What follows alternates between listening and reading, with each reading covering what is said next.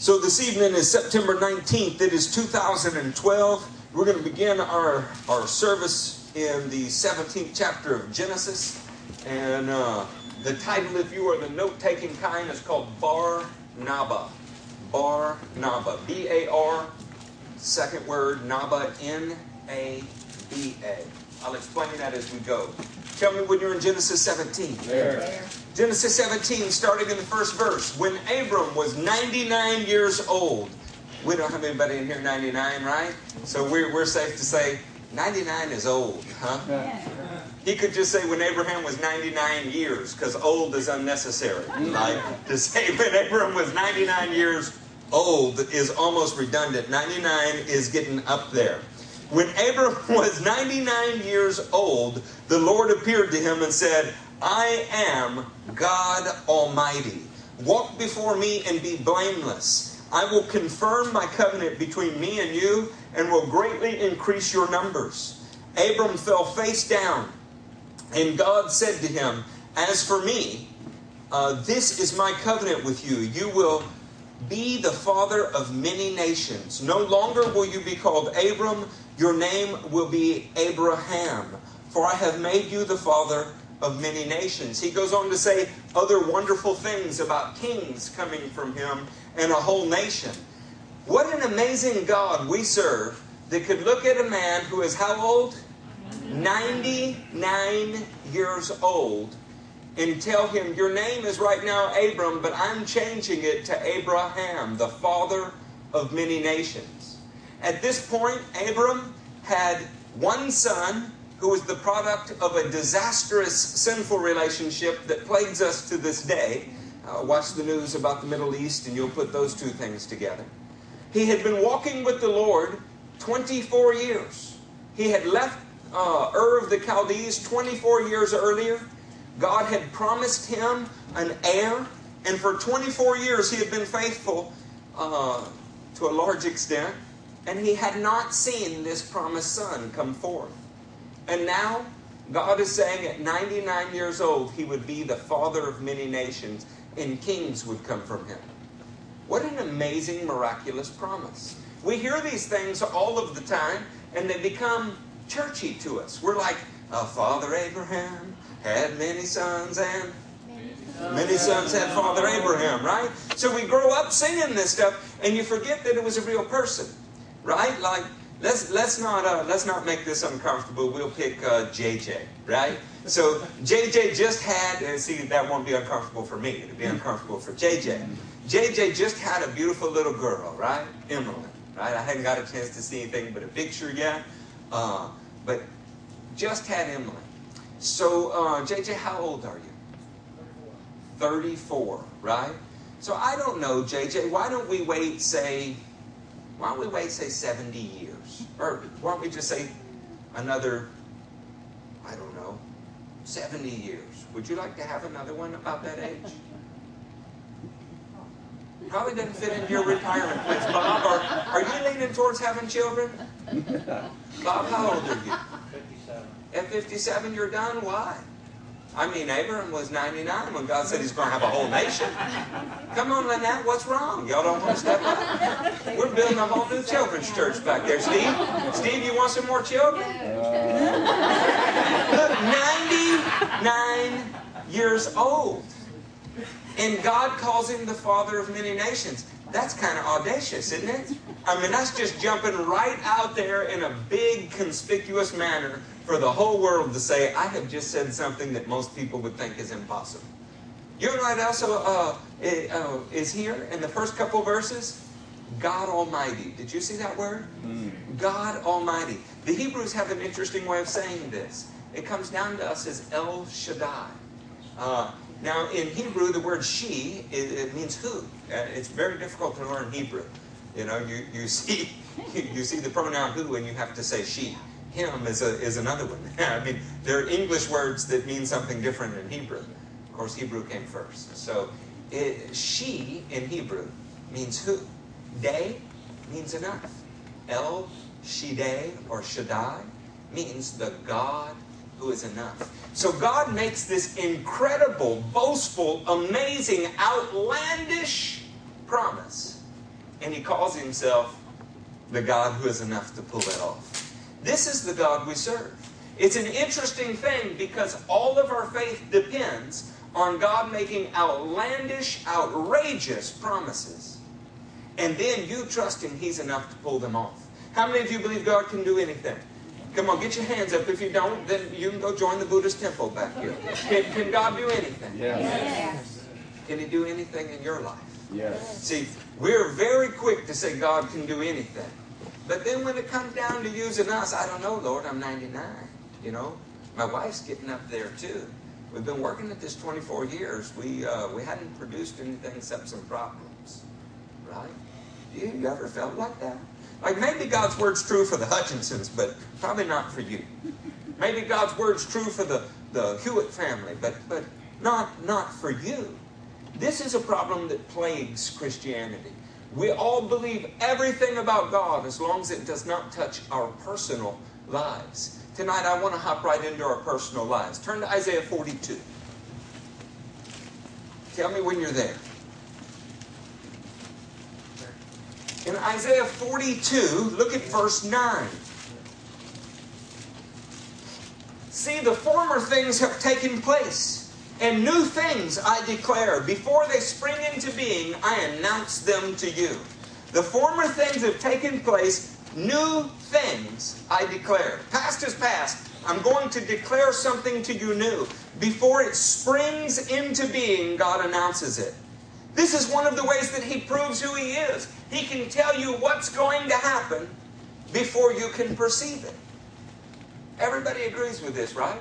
God can say 430 years your descendants will be enslaved and mistreated in Egypt, and then I will deliver them into the promised land. God can say three days and three nights, and I will raise my son. God can say, God can say, God can say. But why is it that when it comes down to our lives and God calls you to be more than you are today, we have so much trouble believing it? Right? Lord, you don't know that I'm struggling with this. Well, of course you know He does.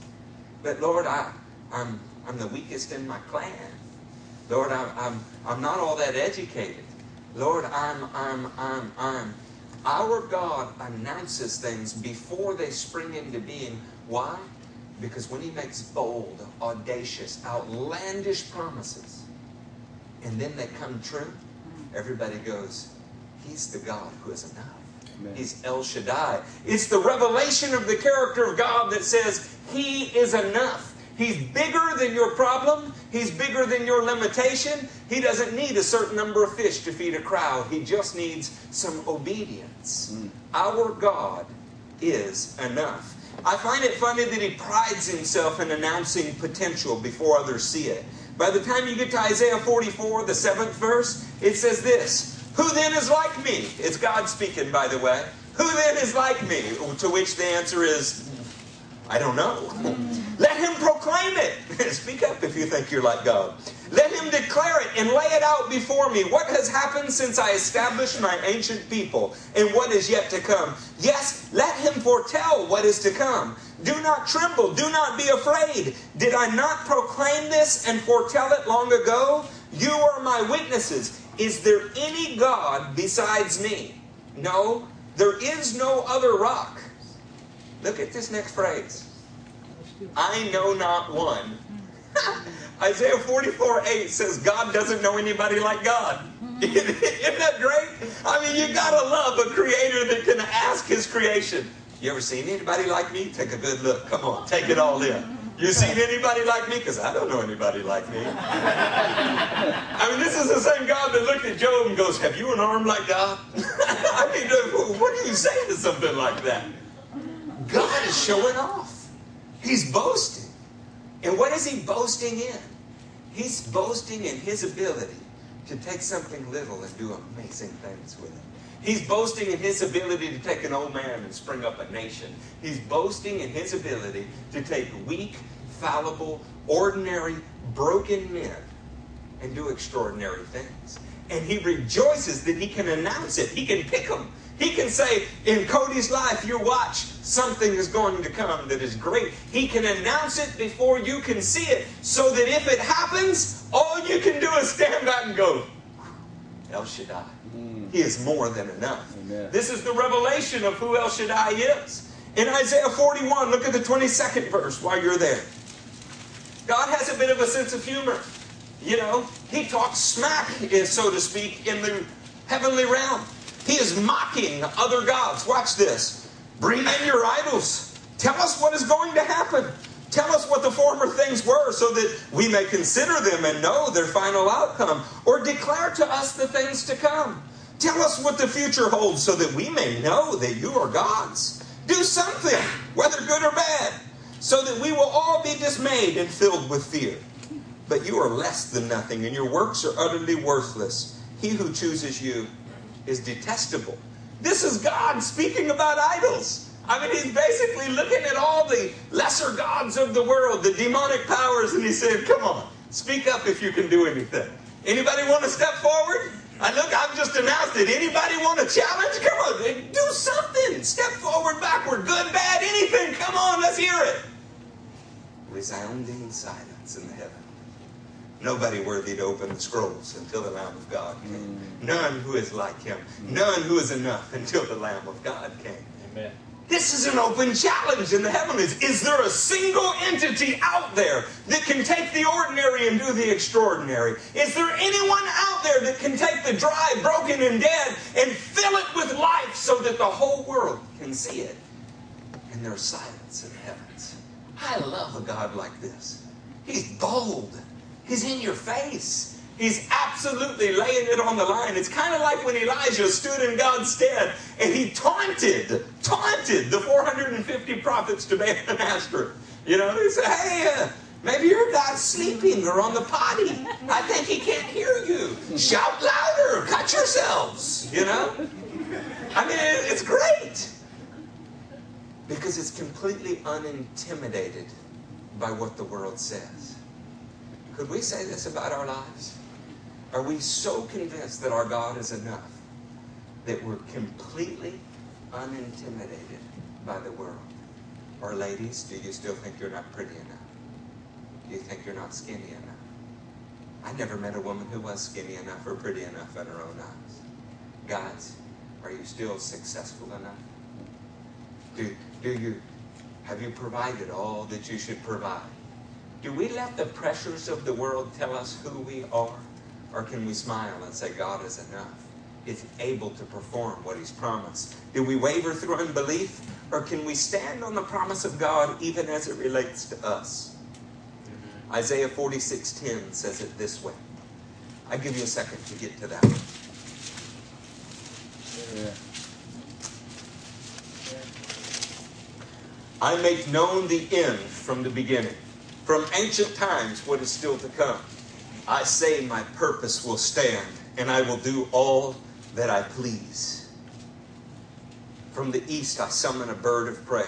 From a far off land, a man to fulfill my purpose. What I have said, that I will bring about. What I have planned, that will I do.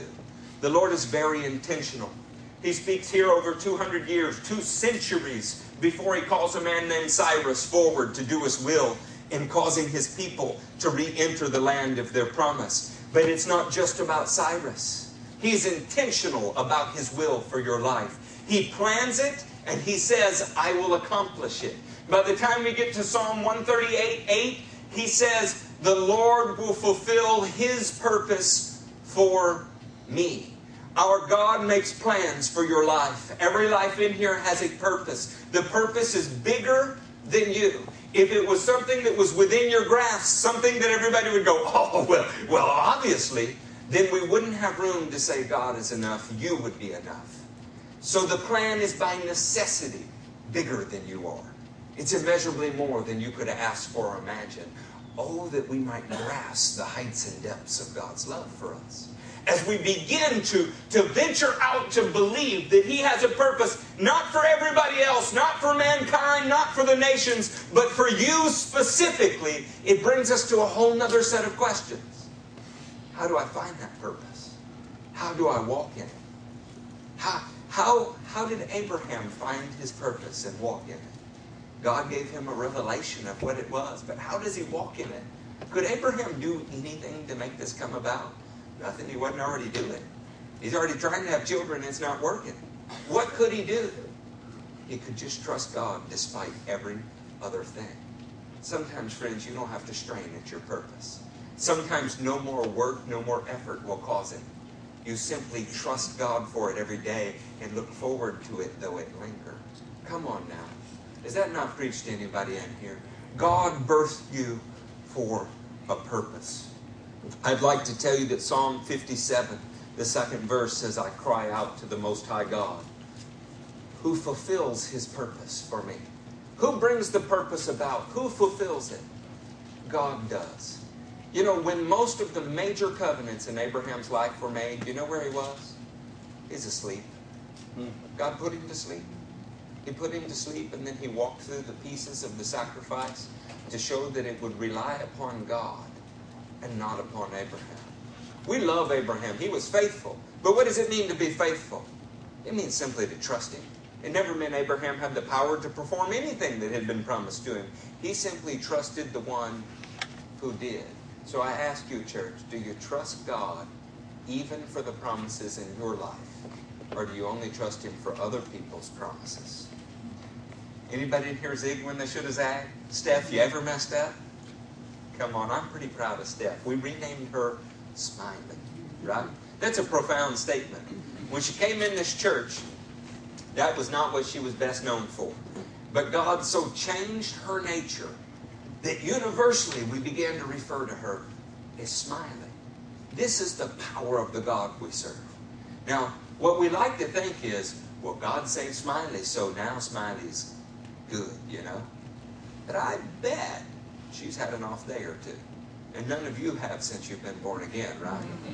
I mean, it's, it's just me that still wakes up on the wrong side of the bed and the earth sometimes, right? What about Philippians 1 3? Come on now. He who began a good work in you will be faithful to complete it. Do we really have faith in that? Or do we think that you, oh, there's 1 6. I had a correction back there. Look, is it not written? he who began a good work in you will be faithful to it. 1 3 is I thank my God every time I think of you. Yeah, I don't know what's wrong with me. So listen, again, we misstep sometimes. Will not the God of the universe have the power to perform what he wants to in your life? Your obligation is to trust him despite all the evidence you've provided him that you can't do it. Huh? Come on now, there should be an amen out there for that. I'd like to look at a man named Moses. You know the story, so I won't belabor it long. I'll get some, some others that you may not know. But Moses is such a good example. In the second chapter of Exodus, get there. Let us start in verse 5. Then Pharaoh's daughter went down to the Nile to bathe, and at her attendants, as her attendants were walking along the riverbank, she saw a basket among the reeds and sent her slave girl to get it. She opened it and saw the baby. He was crying and felt sorry for him. She felt sorry for him. This is one of the Hebrew babies, she said. Then his sister asked Pharaoh's daughter, Shall I go and get one of the Hebrew women to nurse the baby for you?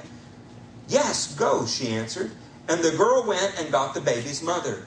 Pharaoh's daughter said to her, Take this baby and nurse him for me, and I will pay you. So the woman took the baby and nursed him. When the child grew older, she took him to Pharaoh's daughter, and he became her son. She named him Moses, saying, I drew him out of the water. One day, after Moses had grown up, he went out to where his own people were and watched them at their hard labor. He saw an Egyptian beating a Hebrew, one of his own people, glancing this way and that, and seeing no one, he killed the Egyptian and hid him in the sand. Let us think about this for a second. We have a man who was abandoned by birth. He was adopted by a slave owning servant, a slave owning master, who didn't take the time to nurse him, paid somebody else to do it. And all we know about Moses' adult life is that he became a murderer. Now, one way to look at this story is that God loved Moses so much that when his mother gave him up in faith into the waters of the Nile, uh, God brought him faithfully into the hands of someone who would take care of him and then was kind enough to bring his own mother as the wet nurse, and she got paid for it. And that's the way we present it. But have you ever known a teenager? Mm-hmm. they don't tend to see things that way, do they? I could see Moses at about 13 going, My mom didn't love me. She threw me into the water, right? And by the grace of God, I landed in the reeds. And Pharaoh's daughter, who's taking care of me, she farmed me out to a Hebrew midwife, right? I, I'm growing up disaffected and without my people. Then he gets into a situation where he's so filled with injustice. Look at what's happening to my people. He results to murder. Is this a great start for a man's life? Would you pick a man like that to deliver a nation? Hmm. But see, the God who is enough, he can speak to a man like that and say, Moses, I'm going to use you to deliver Israel. Turn with me then to uh, the third chapter, the seventh verse. The Lord said, I have indeed seen the misery of my people in Egypt. I have heard them crying, and because of their slave drivers, and I am concerned about their suffering. Isn't it good to know God is concerned about suffering? So I have come down. One of my favorite things. I have seen, so I have come down to rescue them from the hands of the Egyptians and to bring them up. We serve a God who comes down because of our suffering. He's concerned about it. He rescues us and brings us where? Up. I love this about the direction in the scripture. Out of that land and into a good and spacious land, a land flowing with milk and honey, the home of the Canaanites, Hittites, Amorites, Perizzites, Hivites, and Jebusites. And now the cry of the Israelites has reached me, and I have seen the way the Egyptians are oppressing them. So now go, I am sending you to Pharaoh to bring my people, the Israelites, out of Egypt. But Moses said to God, Who am I that I should go to Pharaoh and bring the Israelites out of Egypt? Isn't this exactly what we say when God presents us with a future that's bigger than us? Mm-hmm. Lord, who am I? Was it ever about who we are, though? It was about El Shaddai. It was about the God who is enough. And if you are not very big, who gets to make up the difference? God does. Are you into leaving a little room for God to be glorified? We say to Him be all the glory, right? What if it means you need to be very small? What if it means you need to be weak? What if it means that you're incapable of doing it on your own? What if it means you have to trust someone to be Lord? You can't be it yourself. That's really hard, huh? Do we have no self sufficient brothers and sisters out there? Mm-hmm. Come on now, I know you. I mean, we want to trust God as long as we can also do it all ourselves. Some of you cannot even let another human being drive, right? You just can't do it because you need to be in control. Some of you could never let somebody else buy your meal because you're a man and that just doesn't happen. You buy your own meals. What if God, wanting to be glorified in the difference between you and Him, puts you in a situation of need, puts you in a desperate situation to show that He's enough and you never were? How do we feel about that one? But we're not raising our hand to, uh, to accept that task, are we? But all of Christianity is about getting in trouble, in over your head, calling on His name, and He delivers you so that the world sees He's a rescuing God. He's a delivering God. A God who sees more potential in a human being and announces it beforehand than anybody else ever saw or knew was there. Now that's good news if you're a wreck. That's good news if you're broken like me. It might mean that if somebody says, you know, Eric Stevens, you should probably go get a lawnmower. Maybe your wife could clean people's houses. That's, that's about what you're capable of. There might be a God who believes we were capable of just a little more, despite all of the evidence to the contrary. I stood in a man's house in the country club of Louisiana who told me that. Those of you that don't know what that is, it's a gated community where governors lived, right? My car was leaking oil on his driveway outside. Mm-hmm. Yeah, I was that guy. And he, from the best of his uh, ability to estimate my potential and my life, this is what he saw. He wasn't trying to be hurtful. He assessed my education. He assessed my abilities. We talked for a while. And then he prophesied to me. Mm-hmm. Praise God, he was wrong. Right? but see, it's one thing when somebody else does that to you. It's got a way of kind of going, you know what, buddy, I will show you. But what happens when you've begun to believe it? What happens when you have begun to believe that you're just really not capable of that much? Maybe somebody else should do it. See, because this is kind of where Moses is. Moses is kind of in the place where, you know, he really wishes God would choose somebody else. Look at the fourth chapter and tenth verse. Moses said to the Lord, by the way, Moses has just been shown three outstanding miracles, and he's speaking with God via a burning bush. Uh, anybody in here ever seen a burning bush that uh, was God anyway? Uh, ever had an extended conversation with God to where you could argue with Him? In that conversation, did God show any of you three outstanding miracles? Can you imagine being in this position? How low does your self esteem have to be that you're talking with God and you say this?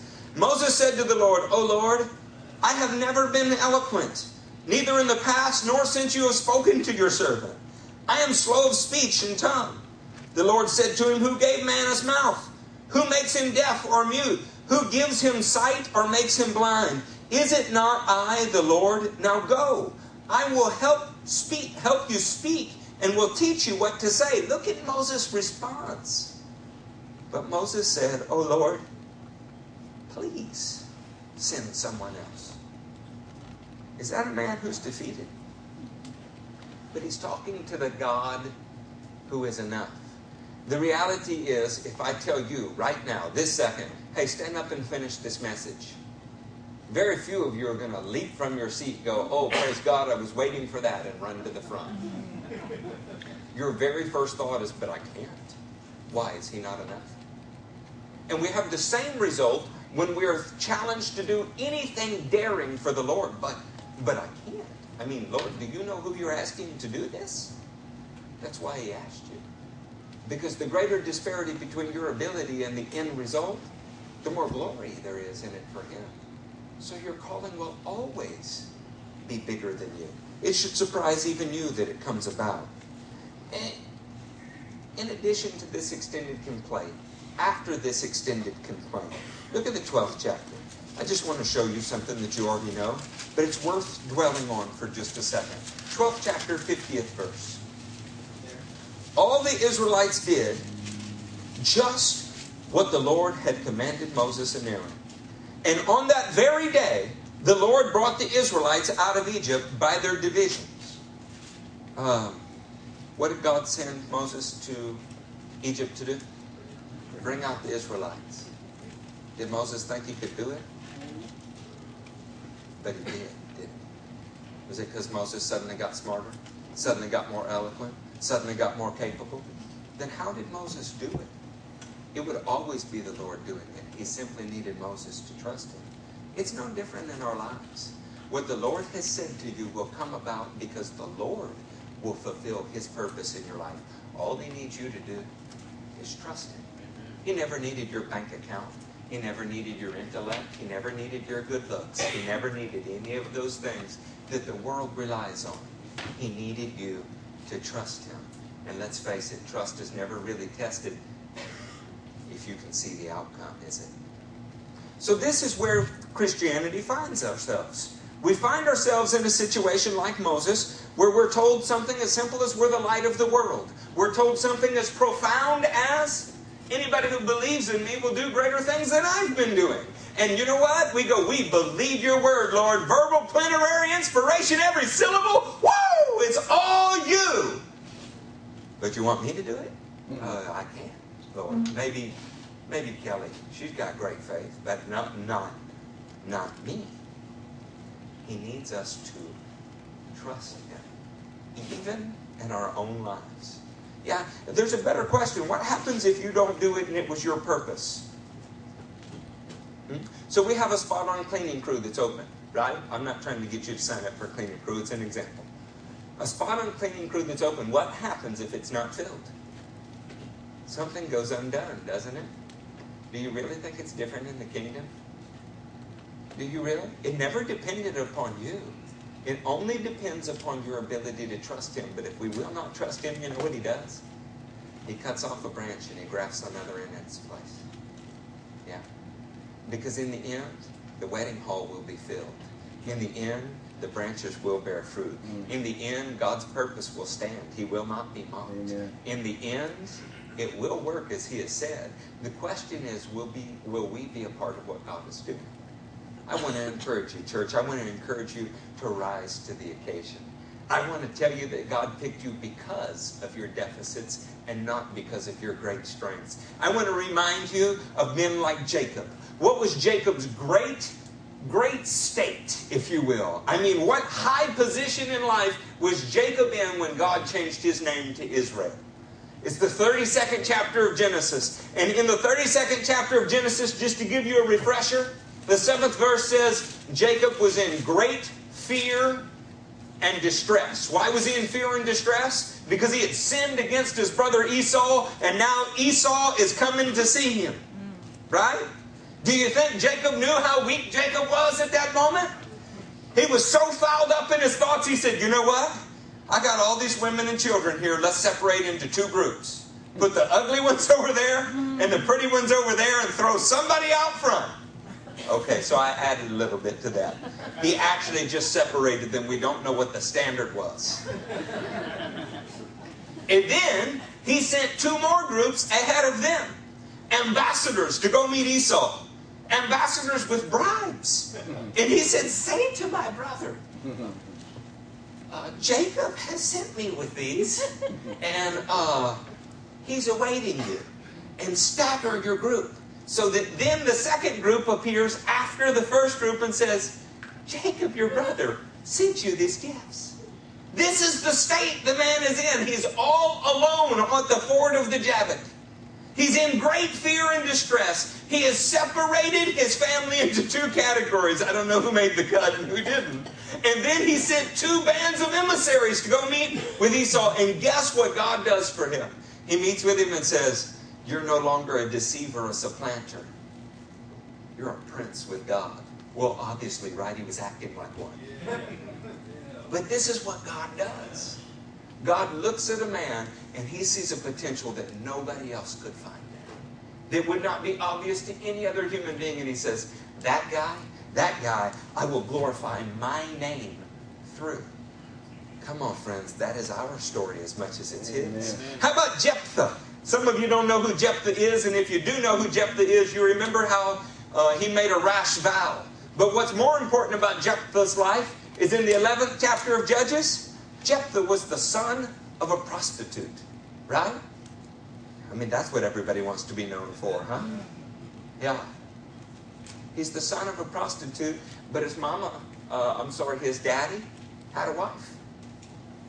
And it turns out that his half brothers didn't like him very much, so they ran him out of the house.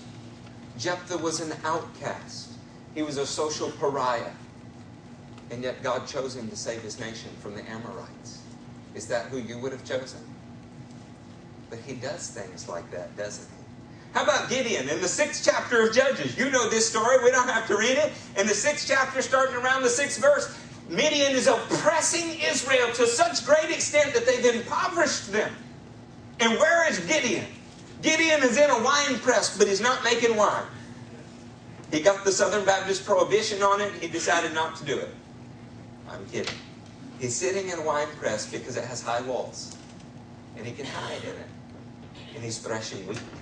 If he threshed wheat out on the threshing floor, it'd be out in the open and everybody could see it.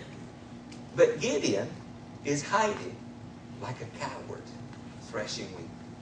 And an angel shows up, and you know what the first thing the angel says to him is? Mighty warrior. Obviously, because this is how all mighty warriors handle themselves, right? But it seems that God can announce something before it springs into being, so that you will know He is God, right? Amen. Gideon, just like Moses, tries to dissuade him. Do you know that I am the weakest in my clan? In my clan, Manasseh is not a very strong clan. So they're kind of the bottom, and I'm the bottom of the bottom. Mm-hmm. Right? You know that, right? I mean, you're you're speaking for God. You know that, huh? And the angel called him mighty warrior. Only one other person in the book of Judges called mighty warrior. Did you know that? You'd think the whole book would be that. You know who it was? Jephthah. Yeah. See, God picks the most unlikely people the most unlikely people, and he calls out of them something that nobody knew was there. Similar things can be demonstrated in a woman named Hannah's life. Y'all know that. Could similar things be said about David's life? I mean, he didn't even show up for the roster. How about Mordecai, Hadassah, or Esther, if you like? And most of the saints extolled in Scripture all have these similar characteristics. But I wanted to pick some New Testament folks just so that it might make a, a little different impact on you. Turn with me to Matthew. Is that okay? So Matthew says it's okay to turn to Matthew. He has a little vested interest in it. What about the rest of you? Is it okay? Yeah. So what I'm trying to do is I'm trying to get you to speak in church. I'm trying to get you to not sit on your salvation and go into a dull glaze so that you can wake up for a sitcom later this evening. I'm trying to get you to get a little bit excited about the Word of God. Anybody love Jesus out there? Yeah. Come on now, that's what I'm talking about. Here comes Matthew 16, starting in verse 15. But what about you? He asked. Who do you say I am? Isn't that an interesting question? this kind of goes back to Moses, doesn't it? Who do you say that I am? Simon Peter answered, You are the Christ, the Son of the living God. Jesus replied, Blessed are you, Simon, son of Jonah, for this was not revealed to you by man, but by my Father in heaven. And I tell you that you are Peter. You have a footnote there, anybody? Yes. You are a rock. And on this rock I will build my church, and the gates of Hades will not overcome it. I will give you the keys of the kingdom of heaven, and whatever you bind on earth will be bound in heaven, and whatever you loose on earth will be loosed in heaven. Now, when we think about this, out of all the people Jesus could pick to call a rock, not Dwayne Johnson, Cephas. I mean, by the time we get to the 23rd verse in this chapter, Jesus says, Get behind me, Satan to the very same man. One chapter before this, in the 15th chapter, 16th verse, Jesus looks at Peter and says, Are you still so dull? That's a really nice way that our translators clean it up. It means, uh, Are you still stupid? And by the 26th chapter of Matthew, what did Peter do three times? Come on now. Can you smell what the rock is cooking? Stupidity, rebellion, uh, cowardice, but he's a rock, right? Can you smell what the rock is cooking? That's what the kids are saying these days, right? A big wrestler stands up and he says this, and everybody cheers. Jesus called this man a rock. And in three places in Scripture, all around it, we have rebellion, we have stupidity, and we have cowardice. Is this the kind of man you build a church on? Probably not the man I would choose, huh? I mean, not the guy you'd want to run for your party for president, is it? Huh? Am I right? No. So, what is it that Jesus sees in him?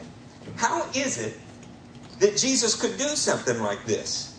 You know, as I began to look into this, I found a really neat thing. I took a Bible concordance. I use those an awful lot. And I put two words into it. Then, T H E N, Peter. That's not a particularly profound search term, is it? I mean, this is not Bible code. It's not geometry. You don't need a supercomputer to do it. You wouldn't expect to find anything really revelatory with the word then Peter, would you? What's the history book of the church? Acts of the Apostles.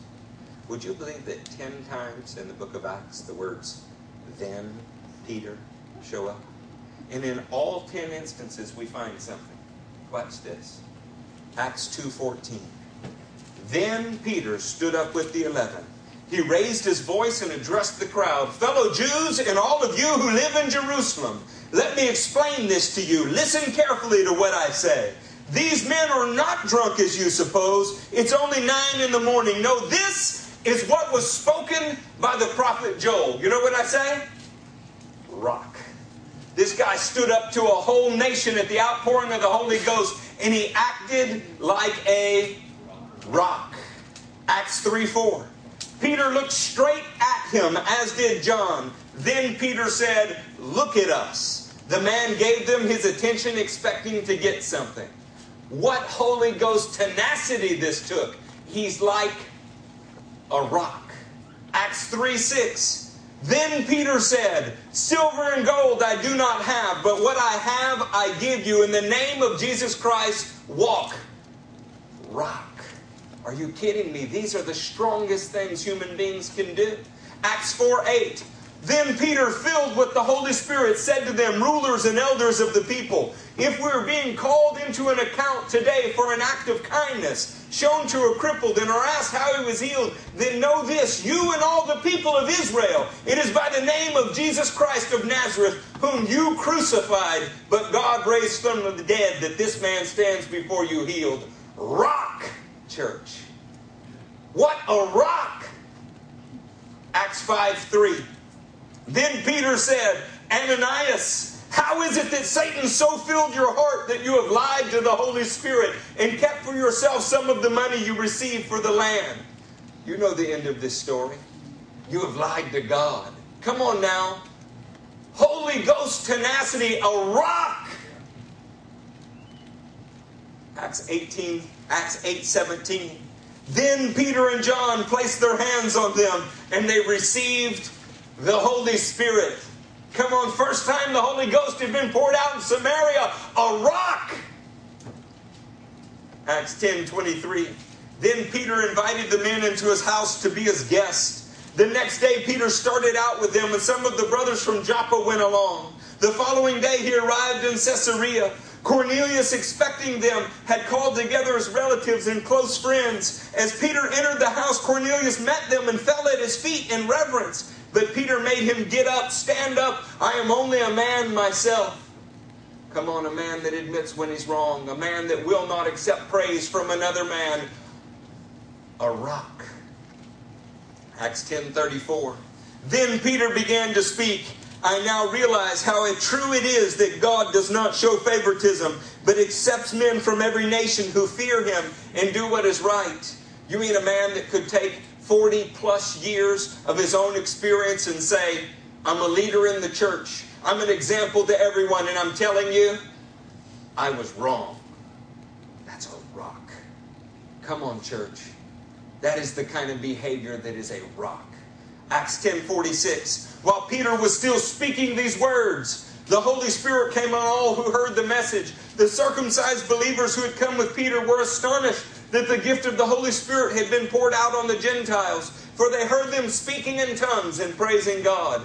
Then Peter said, Can anyone keep these people from being baptized with water?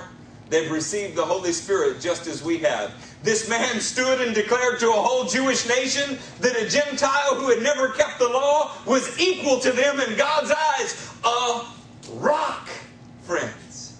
Does this sound like the actions of a coward? Does it sound like the actions of a man who is stupid? A man who was bent on rebellion? Everything that Peter was when God called him changed because God called him.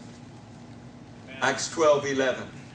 Then Peter came to himself and said, Now I know without a doubt that the Lord has sent his angel and rescued me from Herod's clutches and everything the Jewish people were anticipating. He's the kind of man that trusted God could get him out of a jail cell when nobody else could. A rock. Amen. This leaves only one thing to say Jesus can make a rock out of you. Mm. He will rock you.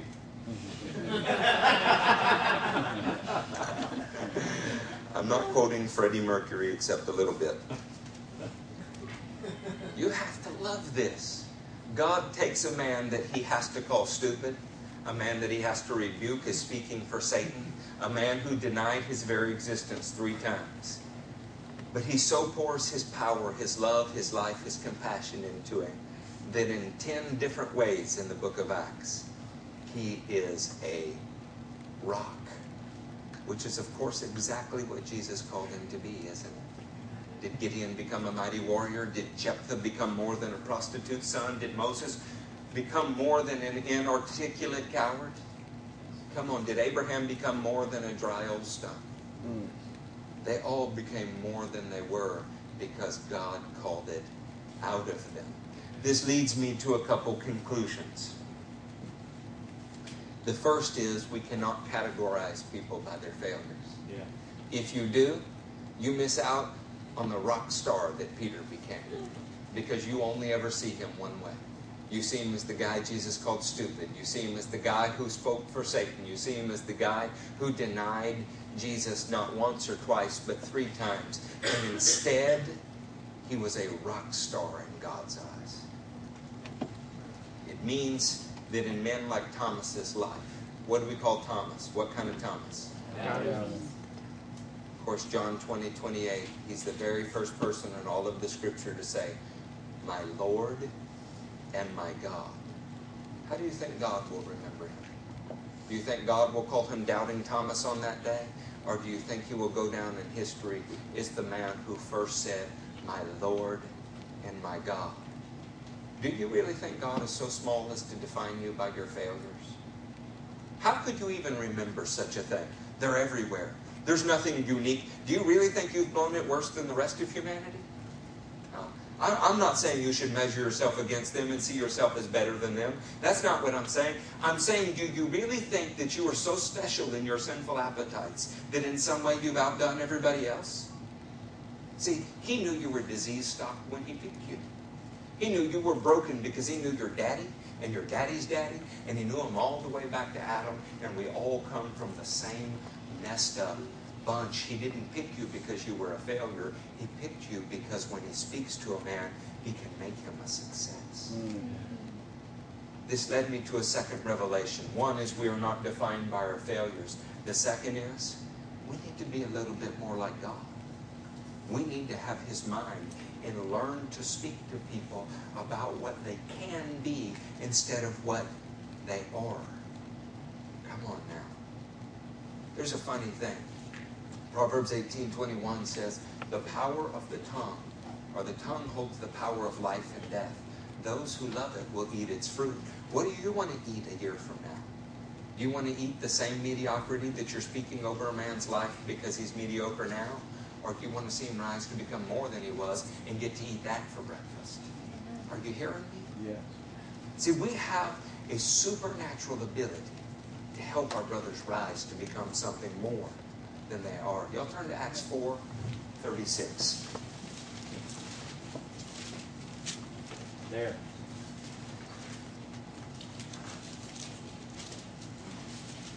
Is everybody in Acts 4.36? There. Yeah. Well, not everybody is, because I'm not. There. He will rock you.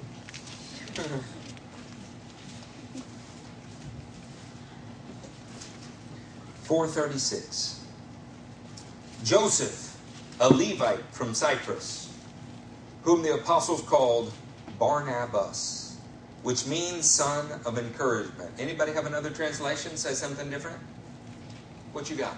The exhorter. The exhorter.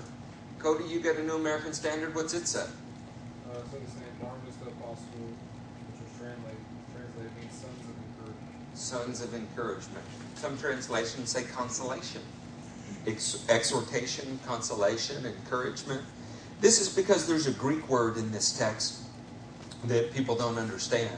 And the Greek word is paraklesios. It's where you it's a derivative of parakletos. It means to teach, right? So we say to teach could be to encourage. We say to teach could be to exhort. Uh, to teach could be all kind of things. Of course, these men were not Greek. He was a Levite. What did Levites speak? Hebrew. Hebrew. They could read it, they could write it, they certainly prayed in it. Bar in Hebrew means son. Naba means to prophesy. Is prophecy encouragement? Yes. Is prophecy exhortation? Yes. Could prophecy be consolation? Yes. This man was the son, uh, meaning he acted like a prophet. You see Barnabas all over the scripture doing this. And I'd like to, to encourage you that you can imitate it. Look at Acts 9. Let's read verse 26. When he, and he here is Paul, when he came to Jerusalem, he tried to join the disciples, but they were afraid of him, not believing that he really was a disciple. How do you think uh, Paul was feeling at that point?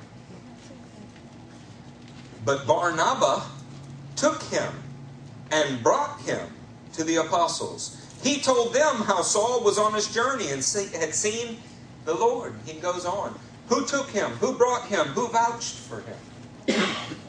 See, apparently Barnabas could look into a man and see potential that others didn't see. They were all afraid because they knew what the man had been. What had the man been?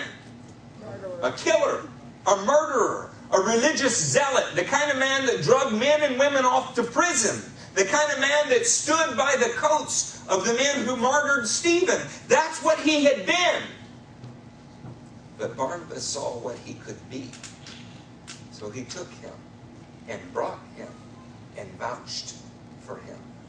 Come on now, what would happen if you could look at a man and tell what kind of man he could be, and you brought him into your life, and you brought him to meet with others, and you spoke for him hmm. and said, No, this guy's had an experience. He can be different.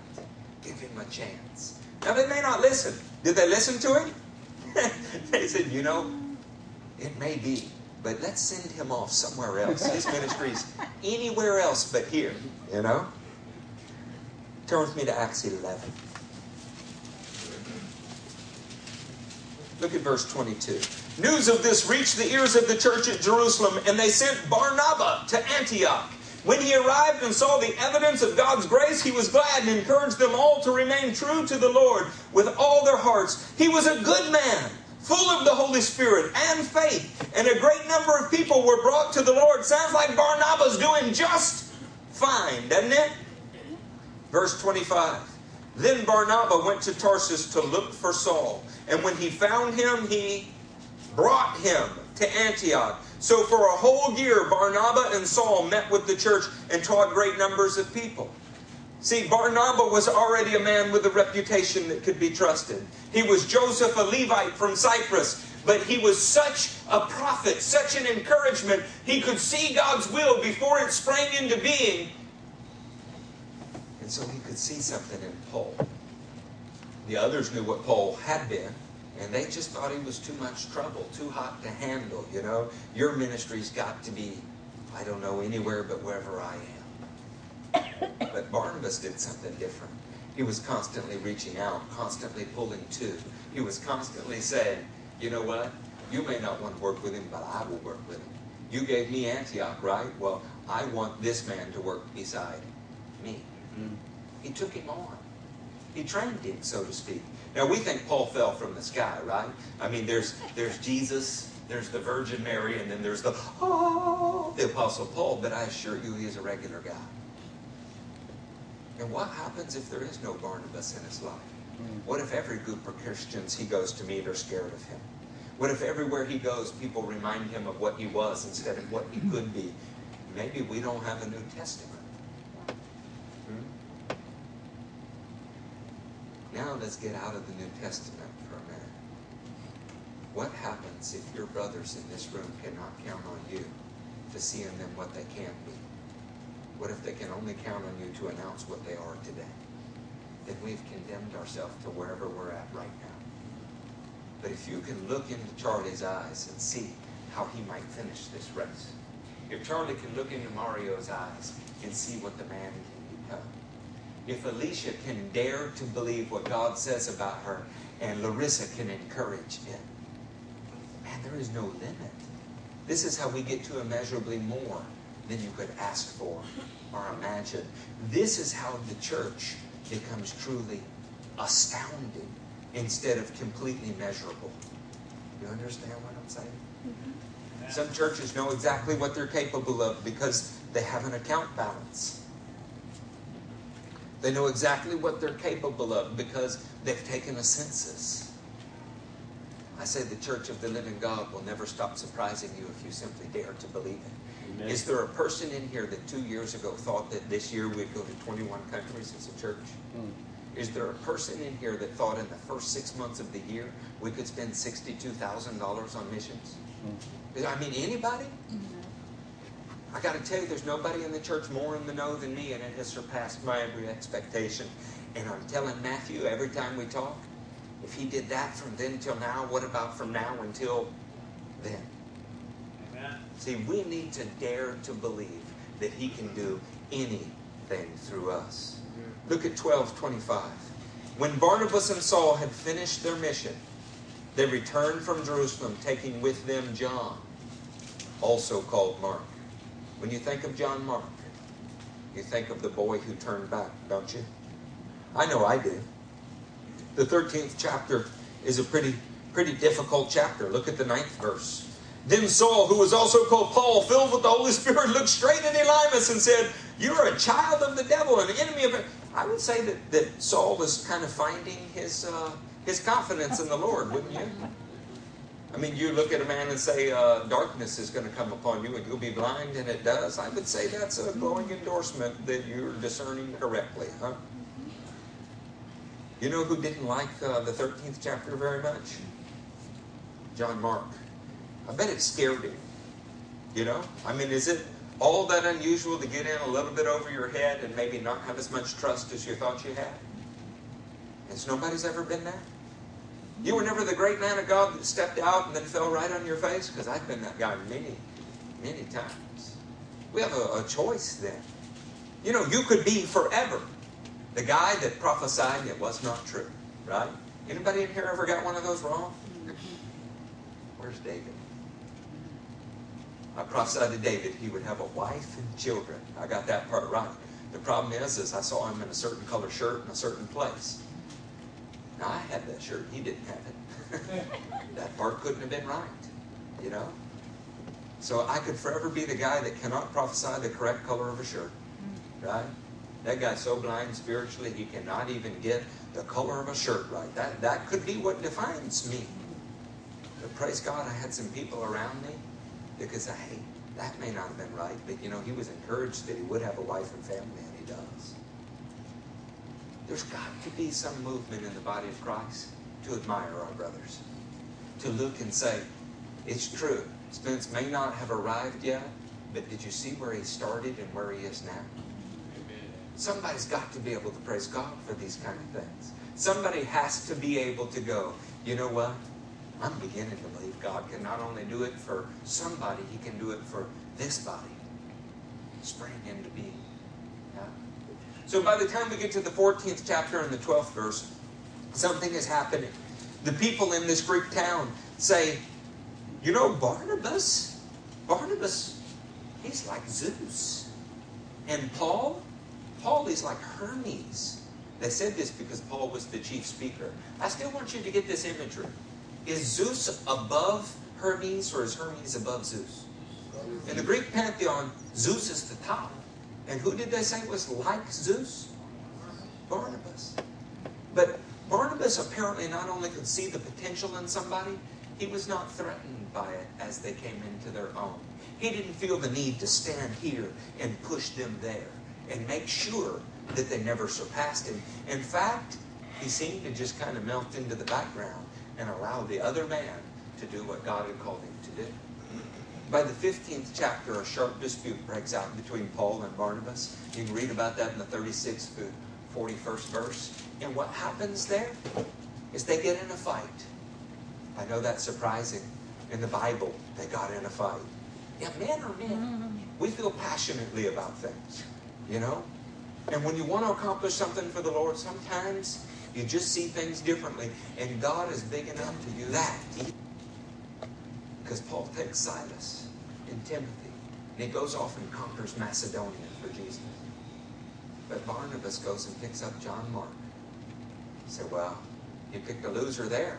There's no record of them ever going on a missionary trip. There's no record of any miracles. There's no record of anything. Of course, there is that record that we call uh, the second gospel. And John Mark wrote it. See, Barnabas had the ability to look into somebody that was a failure today and see a success tomorrow. If there's anything that the church body needs, it's that. We need the ability to see what a man can be if you mix in the power of the Holy Ghost. We need the ability to even not just encourage, but maybe you've got to step out there and prophesy. Maybe you have to speak something that cannot be seen today, but you believe God is going to reveal tomorrow. You know why? It proves He's enough. It means that El Shaddai is among us, and He's bigger than your weakness. Come on, church, stand to your feet.